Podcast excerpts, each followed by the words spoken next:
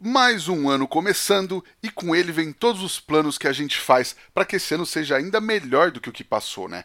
E como aqui tem muita gente que nos ouve, que empreende, quer empreender ou está começando a trabalhar com churrasco, hambúrguer, gastronomia, a gente trouxe uma fera aqui para dar várias dicas e inspirar você. Eu te conto também mais uma novidade desse ano. A partir de agora, nós temos um grupo no Telegram, onde teremos conteúdos exclusivos. Vai ter coisa do podcast que vai ser postada somente no grupo, além de outros conteúdos produzidos só para quem estiver lá. Bastidores do podcast e também a possibilidade de participar do episódio mandando perguntas em áudio para os entrevistados e não precisa pagar nada para isso. É só baixar o aplicativo do Telegram, se você ainda não tiver, e entrar no link t.me barra é fogo. É só a letra T, t.me barra é fogo. Entra lá que ainda vai rolar muita coisa massa esse ano, eu tô lá te esperando. Bom, então vamos lá que eu já falei demais. Boa noite para quem é de boa noite, bom dia para quem é de bom dia. Vamos tacar fogo nessa parada que tá no ar. O primeiro é fogo de 2022. Este episódio do É Fogo Podcast é um oferecimento da Kings Barbecue e do Carvão IP. Prestigie os nossos apoiadores. Somos apaixonados pelo fogo, apaixonados pelo desafio de domar o fogo e usá-lo como aliado. Eu sou o Rodrigo Peters e é essa paixão e respeito que trazemos para o É Fogo, um podcast de entrevistas onde o churrasco é tratado como hobby, mercado e paixão. Ela é cozinheira, assadora, consultora, pitmaster e já esteve aqui no É Fogo em um dos nossos primeiros episódios. E hoje ela volta para a gente falar do presente e do futuro do nosso mercado. Com vocês, a rainha da brasa, Paula Labac. Seja muito bem-vinda mais uma vez ao É Fogo, Paula. Obrigada, fico super feliz com o convite. Sempre um prazer estar aqui conversando com você. É um espaço tão bacana que você conseguiu abrir e que a gente tem tanto conteúdo legal para poder consultar, é, ouvir. Eu adoro ouvir quando eu estou no trânsito, adoro ficar escutando, ouço sempre. É um momento assim que dá para a gente ir refletindo. Muito obrigada pelo convite. Opa, que legal, Paulo. Eu que agradeço você ter topado o convite estar tá aqui com a gente nesse primeiro programa de 2022 para a gente falar de, de, de, tendências do mercado, falar de futuro. Acho que tem muita gente esperando esse ano. E quem quiser ouvir a história da Paula, tudo que a gente conversou, pode rodar lá para o comecinho do podcast, que ela foi uma das primeiras entrevistadas.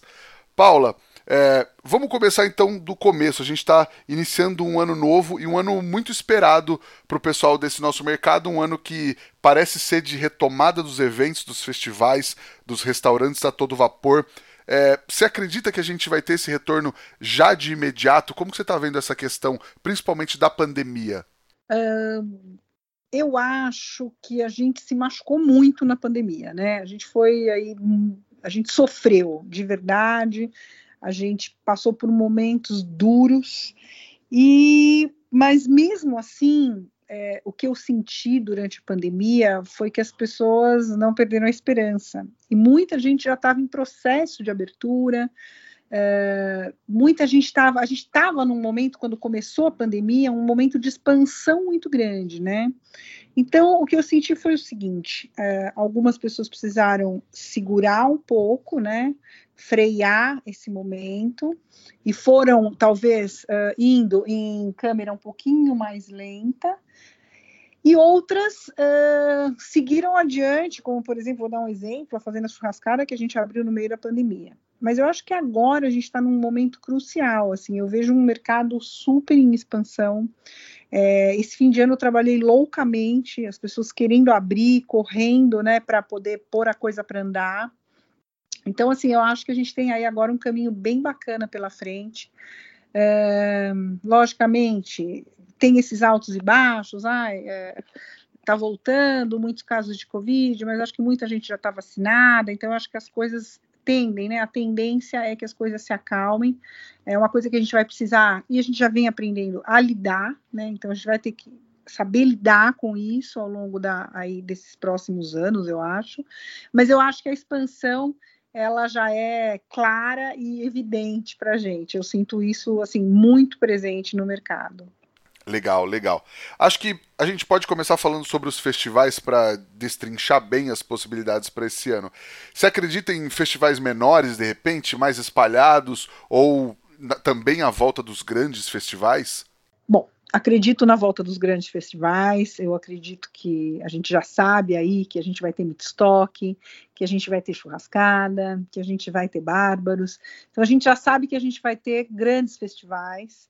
Uh, talvez não tantas edições, né, mas mais concentradas, e acredito muito em pequenos, em eventos menores, né, eventos mais pontuais, é, alguns pop-ups, eu acredito muito nisso, eu tenho visto as pessoas fazendo já esse movimento, né, já participei de alguns, então eu acho que, assim, é, uma coisa que eu acho que vai que está muito aí na nossa cara e que está acontecendo são é, casas menores, casas mais. Um, uma mescla, vai, da comida de rua com o restaurante. Então, o cara tem aquele espaço e abre aquele espaço em alguns momentos para pequenos eventos.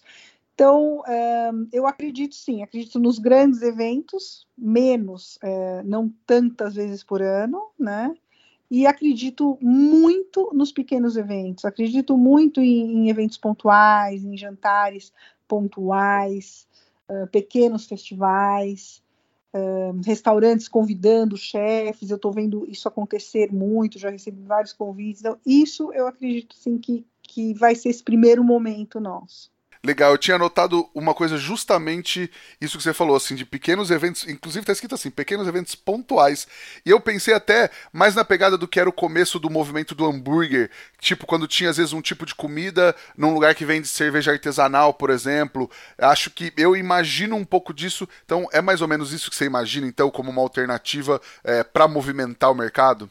Exatamente isso. Então, por exemplo, eu vou te dar um exemplo. O Italy, né? A Gigliata do Italy. Eles vão fazer, então vão quatro chefes, um, uma hamburgueria convida um chefe para ir fazer um, um, prato naquele dia, um, um restaurante, a churrascada, convida alguém para fazer o fogo de chão naquele fim de semana. Eu acredito muito nesse tipo de formato, muito. Né? E eu tenho visto, assim, é o que, eu, o que me alegra demais, um movimento de novo de comida de rua, que tinha a comida de rua, eu fiz parte lá atrás, né, do movimento quando começou a comida de rua aqui.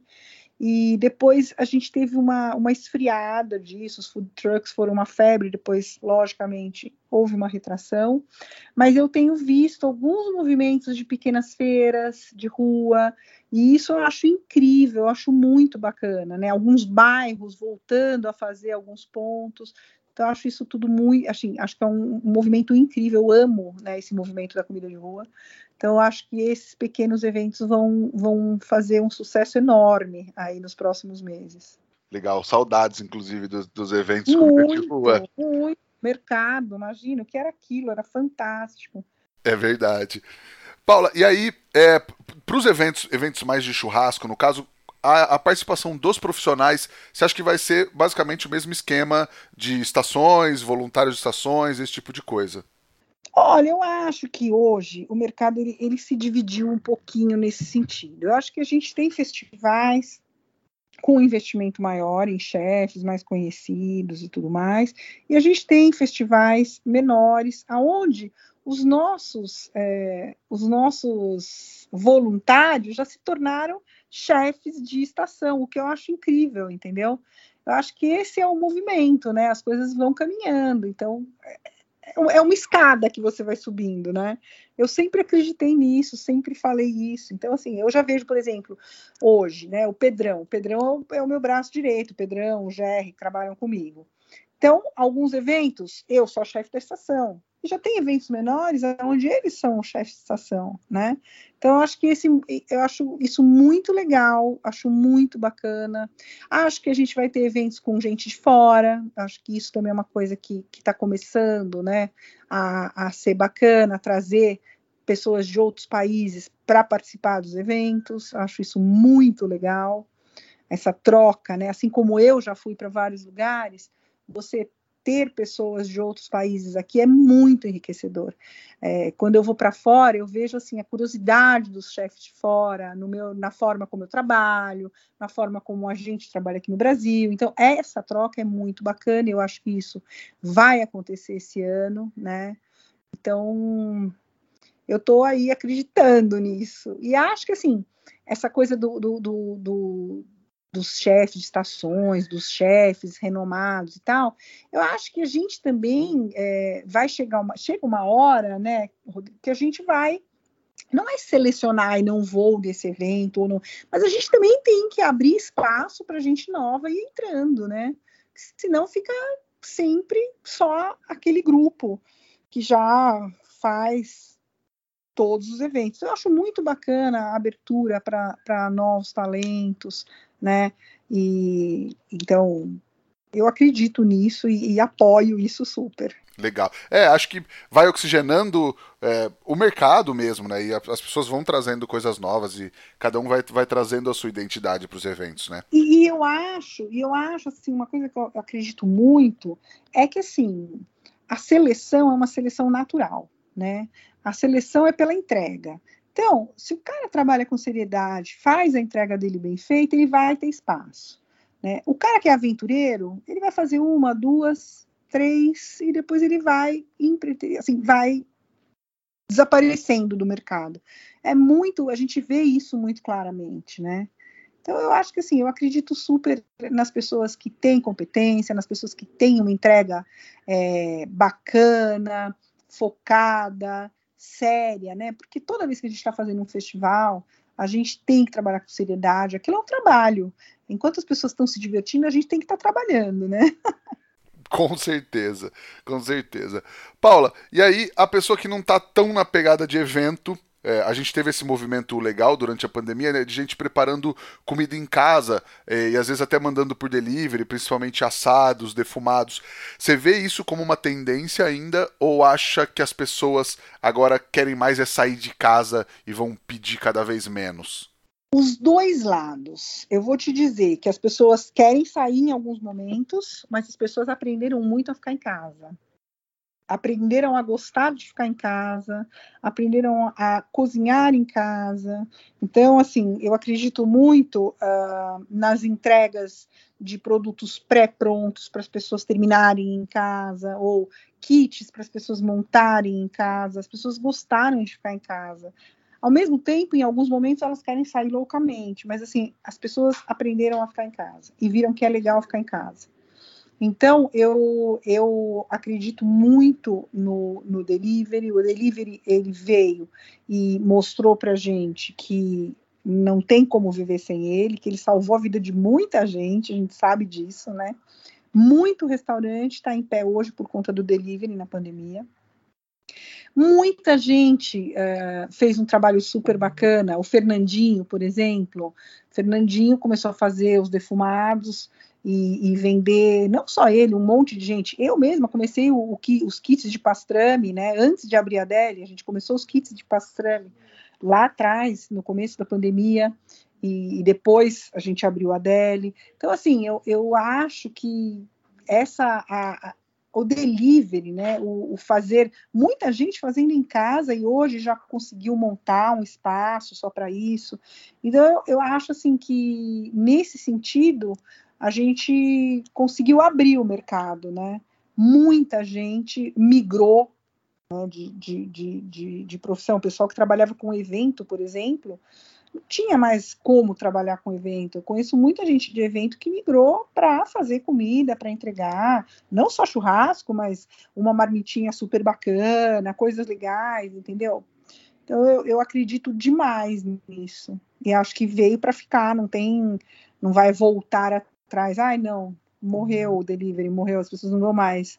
Não, as pessoas vão comer em casa ainda bastante, vão finalizar as coisas em casa, essa coisa lúdica de cozinhar em casa, né? Então, quando a gente pode entregar uma coisa já facilitada para a pessoa e ela ter aquela sensação de que ela está cozinhando em casa, é muito legal, as pessoas gostam muito disso. Sim, e na Deli você tem visto isso é, diariamente, né, inclusive. Diariamente. Legal. E, e, você vê algum tipo de proteína específica aqui que pode ser uma novidade ou ainda que é pouco explorada, alguma coisa nesse sentido? Eu acho que, por exemplo, o defumado ainda é muito nichado aqui no Brasil. Ainda é um nicho que come defumado, que conhece defumação, American Barbecue e tudo isso. Então, eu acho que a gente ainda tem aí um mercado muito grande para explorar nesse sentido. Acho que é importante a gente saber adaptar né, o American Barbecue para o Brazilian Barbecue, como eu sempre brinco, é, adaptar para o sabor, para o paladar do brasileiro, mas acho que é um campo aí gigante para se explorar, né, e, e, é um produto muito fácil de você de você vender, de você uh, ele dá trabalho para fazer, mas a partir do momento que ele está pronto, para a pessoa que vai receber, regenerar é fácil, é, é um produto que armazena facilmente, então assim eu acho que esse campo ainda é um campo pouco explorado, acho que a gente ainda vai explorar muito esse campo. Uh, os assados, né? O antigo o frango da televisão, né, que a gente comprava na padaria, é um mercado gigante. Né? Então, não só ele, os assados em geral, cupim, é, peças grandes, um ancho inteiro, essas peças assadas, eu acho que são incríveis para venda. Eu acho que a gente explora muito pouco ainda uma riqueza no Brasil, que são os frutos do mar e os pescados. A gente não precisa pensar só em pescado de mar, mas a gente tem tanto rio, né? A gente tem tanto peixe bom de rio, tanta forma legal de trabalhar isso na charcutaria, né? Uh, no dry age de peixe, que a gente ainda nem começou a explorar praticamente aqui no Brasil. Então, eu acho que a gente ainda tem aí um mercado enorme para explorar em todos esses sentidos. Eu acho que assim, uma das coisas mais difíceis uh, do delivery, por exemplo, é o, a parrilha, né? O grelhado. Mas também conseguimos ter grelhado de qualidade em delivery, muito bem feito. Tem que ter um, um, um trabalho de pesquisa de embalagem, tem que ter um trabalho de embalagem. Mas eu acho que assim, o campo, um campo grande para a gente trabalhar é o, a defumação e a charcutaria. A charcutaria, o Brasil tem muita coisa ainda para explorar.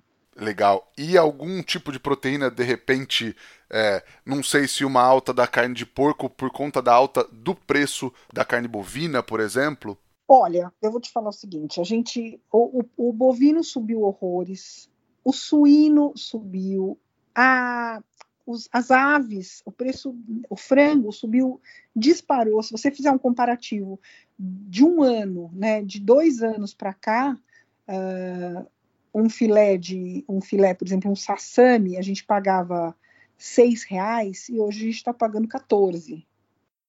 Olha que loucura. É que a gente, é que são preços, são preços diferentes de quando você fala, por exemplo, um ancho, que hoje está 110 reais o quilo, né? Então, assim, quando você fala o 14, parece pouco perto de um ancho, mas é um absurdo o aumento que teve, né? Então, assim, as proteínas todas tiveram um aumento é, considerável. Eu acho que a gente tem é, a gente tem aí proteínas, é, a gente tem os ovinos que a gente no Brasil eu acho que a gente ainda consome pouco, né? Que a gente consegue. Não é barato, mas tem um preço uh, legal.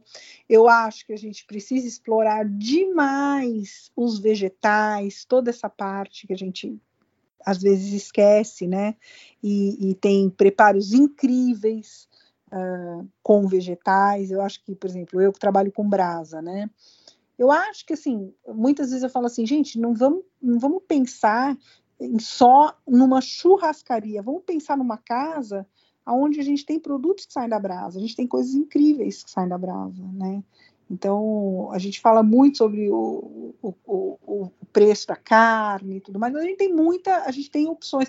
E a gente tem que pensar que a gente tem uma variação né, de raças e de preços diferentes. Então, eu preciso entender o que eu vou comer. Eu tenho uma picanha que custa 167 o quilo, que é sensacional tá? Que é sensacional, mas eu também tenho uma picanha que eu consigo a 75. Então, eu preciso entender como trabalhar, eu preciso entender esse custo-benefício e, e, e, trabalhar isso, né? Trabalhar esse o grande o grande lance do trabalho, por exemplo, de consultoria é você conseguir equalizar isso para ter um CMV razoável para o teu cliente, né? Esse, esse é o desafio, né? Então, e quando a gente fala de, por exemplo, de defumação, a gente consegue trabalhar com peças mais baratas e conseguir transformar essas peças em peças com um valor de venda muito legal, né? O valor agregado de um defumado, de uma charcutaria, é enorme. Então, isso é importante a gente pensar. Sim, sim, maravilhoso. Paulo, sobre os tipos de preparo, assim, os estilos, a gente pode falar de grelha, parrilha, é, hambúrguer, seja na, na, chapa ou na grelha, barbecue. O que, que, você imagina alguma coisa despontando nesse ano? Olha, hum, eu, eu sinto assim, lógico, parrilha é uma coisa que no Brasil pegou, né? E, e pegou, todo mundo ama, enfim. Eu acho que os sanduíches, em geral, eu vejo assim um mercado gigante de sanduíches, não só sanduíches, não só hambúrguer, não só pastrame. Eu vejo um mercado enorme de sanduíche, de vários tipos de, de sanduíche. Eu acho que a gente ainda tem muita coisa aí para explorar nesse, nesse nicho de sanduíche. Hum, na, no mercado de brasa, eu sinto, o que eu sinto é realmente essa parte de em, de não só a carne saindo da brasa, mas de preparos em geral saindo da brasa. Eu vejo um movimento bem bacana nesse sentido. Eu vejo um movimento muito legal de assados, né? Assados na brasa, em forno, a, a lenha, o próprio braseiro ou josper, que são, for, que são fornos a, a, carvão, né? A brasa, a lenha, enfim. Então, assim, eu acho que o mercado. Eu acho que esse mercado da brasa em geral ainda é bem tá bem tá bem na moda tá bem é uma tendência ainda é, eu vejo muito isso. E mas vejo muito também é, a parte já de alguns restaurantes falando ah, eu não quero ir para o lado do churrasco. Eu quero usar a brasa, mas em coisas diferentes, não só em churrasco. Quero usar em massa, quero usar em outros tipos de preparo mas eu, eu tenho que apostar na brasa, né? Então eu acho que ainda é um mercado que a gente tem aí bastante coisa para explorar e que esse ano aí que se abre vem cheio de coisa nova. Eu mesmo estou fazendo cardápios diferentes, saindo da brasa, enfim. Legal, eu tenho visto algumas coisas assim, né, de restaurantes que não são é, baseados em churrasco, mas usam a brasa para cozinhar e fazer comida muito boa, e isso é muito legal também, né? Exato, eu acho, eu vejo uma tendência muito assim da comida da roça, sabe? Eu acho que essa a gente já teve, depois parou, e eu acho que a comida da roça, a comida, sabe aquela comida bem de verdade mesmo, é uma essa eu acho que é uma boa tendência também. É, que a gente tem trabalhado aí, eu tenho trabalhado alguns cardápios para esse ano, para cliente e tal. Eu acho que é um, um uma outra coisa que também vai despontar esse ano. A comida da roça, sabe? Aquela comida bem uh, rústica, uh, mas cheia de sabor, aquela comida bem de verdade. Sim, entre aspas, uma comida simples, mas muito Isso. bem construída, né? Exatamente, uma comida simples, mas que daí vai envolver preparos por exemplo, defumação, um fogo de chão, como por exemplo o meu arroz de costela da Fazenda Churrascada, que é o maior sucesso. Ele envolve um monte de coisa, ele envolve fogo de chão, porque é feito a partir da costela no fogo de chão. Então é uma comida elaborada, é uma comida da roça, mas muito bem pensada. Sim, eu ia te perguntar é, alguma coisa nesse sentido também, se você enxerga é, tendências regionais que podem vir fortes, mesmo que é, em uma região específica, ou que podem tomar o país também. Olha, eu, eu acho assim, o Brasil é um, é, são vários países num país, né? Então, assim, a gente sempre tem, a gente sempre tem tendência, assim, eu acho que a gente, por exemplo, a gente sempre tem uma influência é, da comida do norte, nordeste, que eu acho sensacional. A gente teve uma época, uns anos atrás, uma baita de uma entrada dessa comida aqui na, no, no sudoeste, no sul. Eu não vejo assim um regionalismo muito é, muito específico. Ah, esse ano vai ser isso que vai pegar, né? Eu gosto demais do, do centro-oeste, eu gosto demais é, de ingredientes ali é, do, do centro-oeste, de Goiás, aquela região, eu acho que tem ingredientes incríveis. Mas eu gosto sempre de mesclar. Eu acho que a gente tem assim muito, muita coisa uh, à mão, né? Eu não vejo assim, não, não, de verdade assim eu não sinto. Ah, esse ano a gente vai ter uma baita de uma influência, por exemplo, do sul do Brasil. Não, não sinto. Eu sinto que a gente está bem focado numa comida muito saborosa e do ingrediente brasileiro. Isso eu sinto. Eu acho que a gente está cada vez mais buscando o DOC brasileiro, né? Por exemplo, eu tenho estudado muito a mantiqueira, os produtos que vêm da mantiqueira, coisas incríveis que a gente nem sabe, né? A gente tem produções de vinho maravilhosas na mantiqueira, de queijos, de coisas incríveis. Então, assim, eu tenho pesquisado isso, o ingrediente brasileiro, que eu acho que é fundamental. Mas regionalismo, sim, não. Eu acho, sinto mais isso mesmo, o ingrediente. E acho que todos os estados têm focado nisso que eu te falei. A comida da roça, a comida do interior, a comida, sabe? ancestral daquela região. Eu acho que eu tenho, acho que esse é um foco bacana. Legal, legal. Eu gosto de pesquisar bastante sobre tendência e tem algumas coisas que eu tô vendo é, que são previstas como tendências mundiais em alimentação é, e algumas que eu tava vendo são cogumelos, sabores mais orientais e sabores mais apimentados, é, comida levantina e até uma alimentação mais flexitariana. Você acha que isso pode entrar também no nosso mercado? Pode refletir é, nesse mercado da brasa? Eu acho demais. Eu acho, por exemplo, cogumelos, né? Eu acho que os cogumelos, na minha vida, por exemplo, eles fazem parte. Nos meus cardápios, eles fazem parte.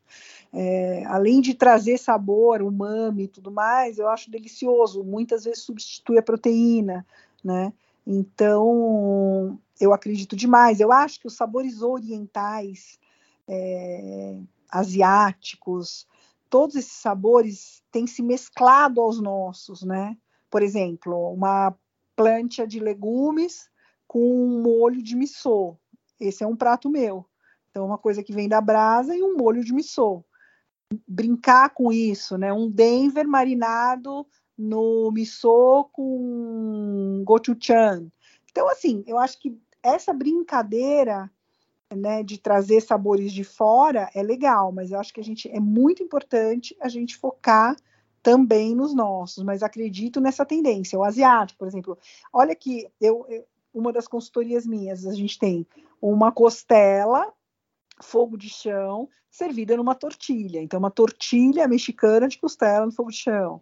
É, um bal de, sei lá, de cupim, um bol servido com cupim. Então, assim, acho que a gente pode, essa brincadeira dessa mistura, eu acho sensacional.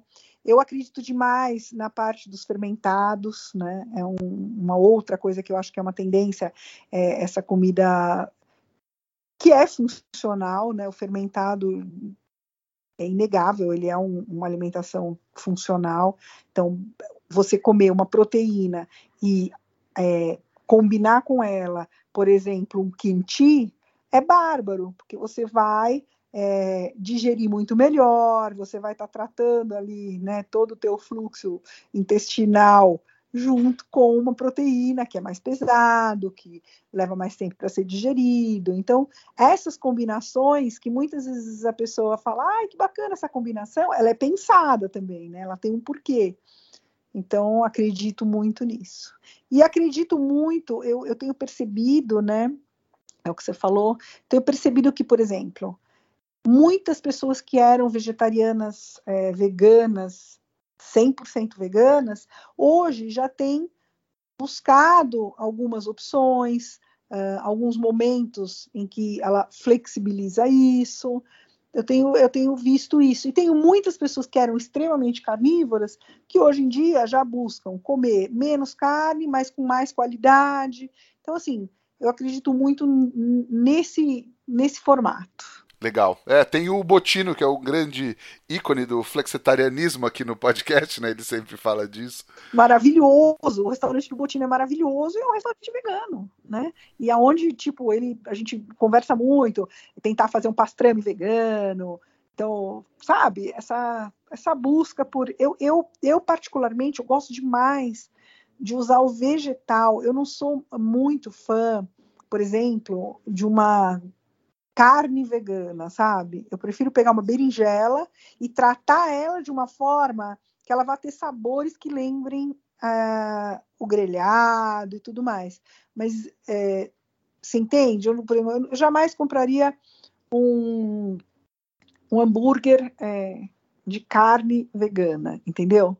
Eu sim, faria sim. um hambúrguer, eu faria um hambúrguer de feijão vermelho com, ou de lentilha rosa com cogumelos e não compraria um hambúrguer. É, essa é a minha posição, um hambúrguer vegano, assim, né? Um hambúrguer de carne vegana.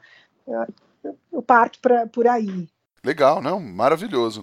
E uma coisa muito importante para quem está começando e está querendo entrar nesse mercado também é estudar e se especializar.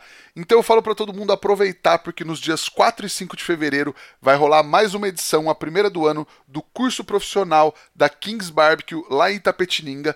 E são dois dias de imersão total com os melhores instrutores, muita técnica, todo mundo metendo a mão na massa. Chama a Kings lá no Instagram, Kings_Barbecue, para já se inscrever, porque o curso é fantástico, mas as vagas acabam muito rápido. E você vai estar tá lá nesse também, né, Paula? Muito rápido, vou estar tá lá, vou ter um painel super bacana falando sobre pastrame.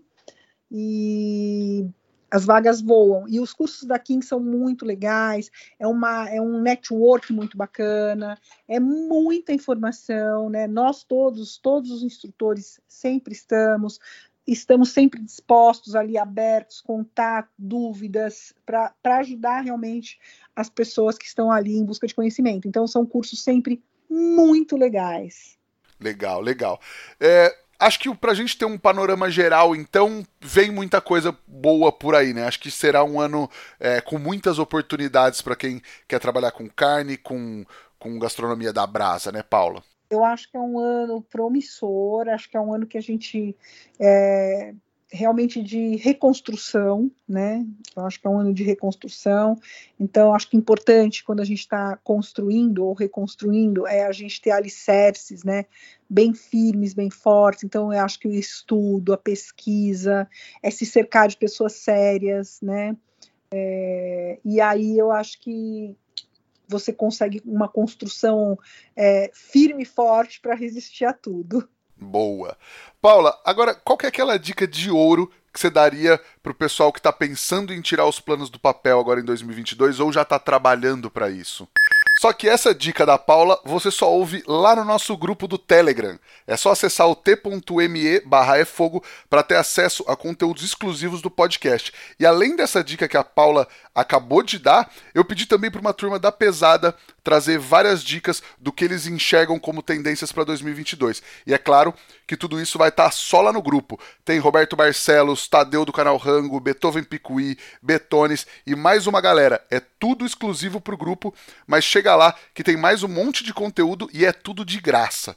Paula, e o que, você indicaria para a galera ler, estudar, assistir, enfim, consumir para ficar por dentro do que vai rolar esse ano e não perder esse bonde? Olha, tem, é, tem um livro muito legal do Marcelo Traude que chama Tecnologias Gerenciais de Restaurantes, é, da editora Senac.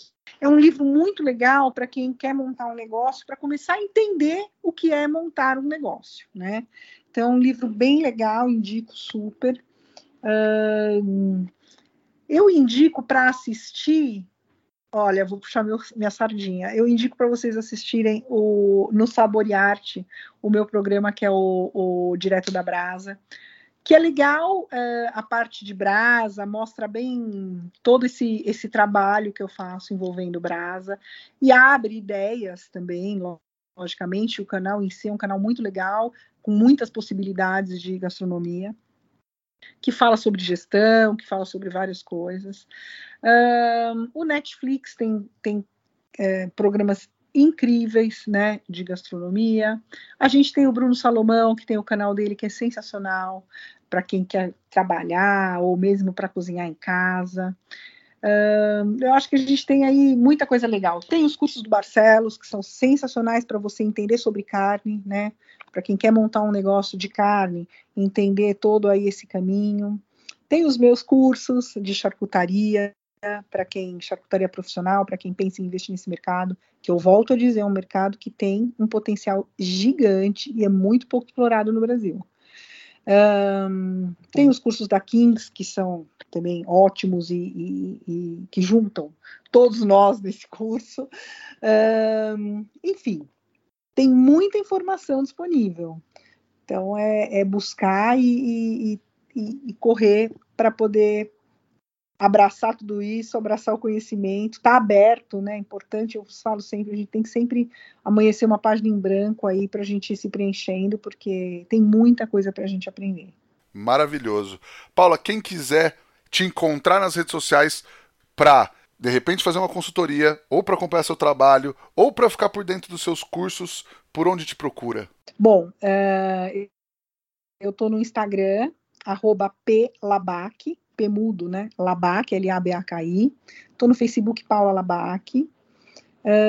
Um, tem a Labac DL Shopping, que é a minha DL, também, também sou eu que estou ali no Instagram. No meu Instagram tem o meu contato, né? Uh, se tiver, pode buscar. Então, estou aí à disposição e para tirar dúvida, não, não, né, muita gente me, me, me, pergunta, me consulta, me escreve, pede uma ajuda, a gente está sempre aí disponível para poder ajudar. E tem meus e-books, hein? Tem os meus e-books da. da eh, escrevi dois e-books com receitas durante a pandemia, durante os, o primeiro, os primeiros meses de confinamento. São mais de 80 receitas. É, tem os links lá no meu, no meu, Insta, no meu Instagram. Que além de receitas maravilhosas, tem fotos maravilhosas também, né? Feitas com o celular. Nossa, eu babo naquelas fotos, Paula. Pedir pro pessoal seguir a gente também no Instagram, no arroba efogopod, e no meu que é o arroba rodrigopeters, underline. E não esquece de baixar o Telegram e entrar lá no grupo, no link t.me barra efogo. E ajuda a gente a espalhar a palavra do fogo. Manda esse podcast para aquele amigo que você sabe que vai curtir esse papo. Dá cinco estrelas pra gente no Apple Podcast, dá follow no Spotify, mesmo que você não ouça por lá. Ajuda bastante o nosso trabalho. Paula, muitíssimo obrigado. Mais uma vez, um prazer poder trazer você aqui para falar comigo e para falar com o pessoal, principalmente de um assunto tão legal que é futuro, que é esperança, que a galera esperando que 2022 seja melhor do que foram esses últimos dois anos. Vai ser com certeza, vai ser com certeza. Como eu disse, eu acho que é um ano de reconstrução. Então vamos construir sólido, vamos construir com verdade, né? E eu acho que assim a gente está aí com um mundão pela frente. Maravilha. Brigadão mais uma vez por ter topado, por ter batido esse papo aqui comigo e com, com o pessoal que ouve a gente. Obrigada, obrigada a todo mundo que está ouvindo a gente. Um beijo enorme. E vamos que vamos, que tem muita coisa boa, muito fogo aí pra gente fazer. Com certeza. Queria agradecer também a Kings Barbecue e ao Carvão IP pela parceria de sempre. Tamo junto mais um ano. E agradecer a você que nos ouve aí em casa. Semana que vem tem mais. Valeu, tchau!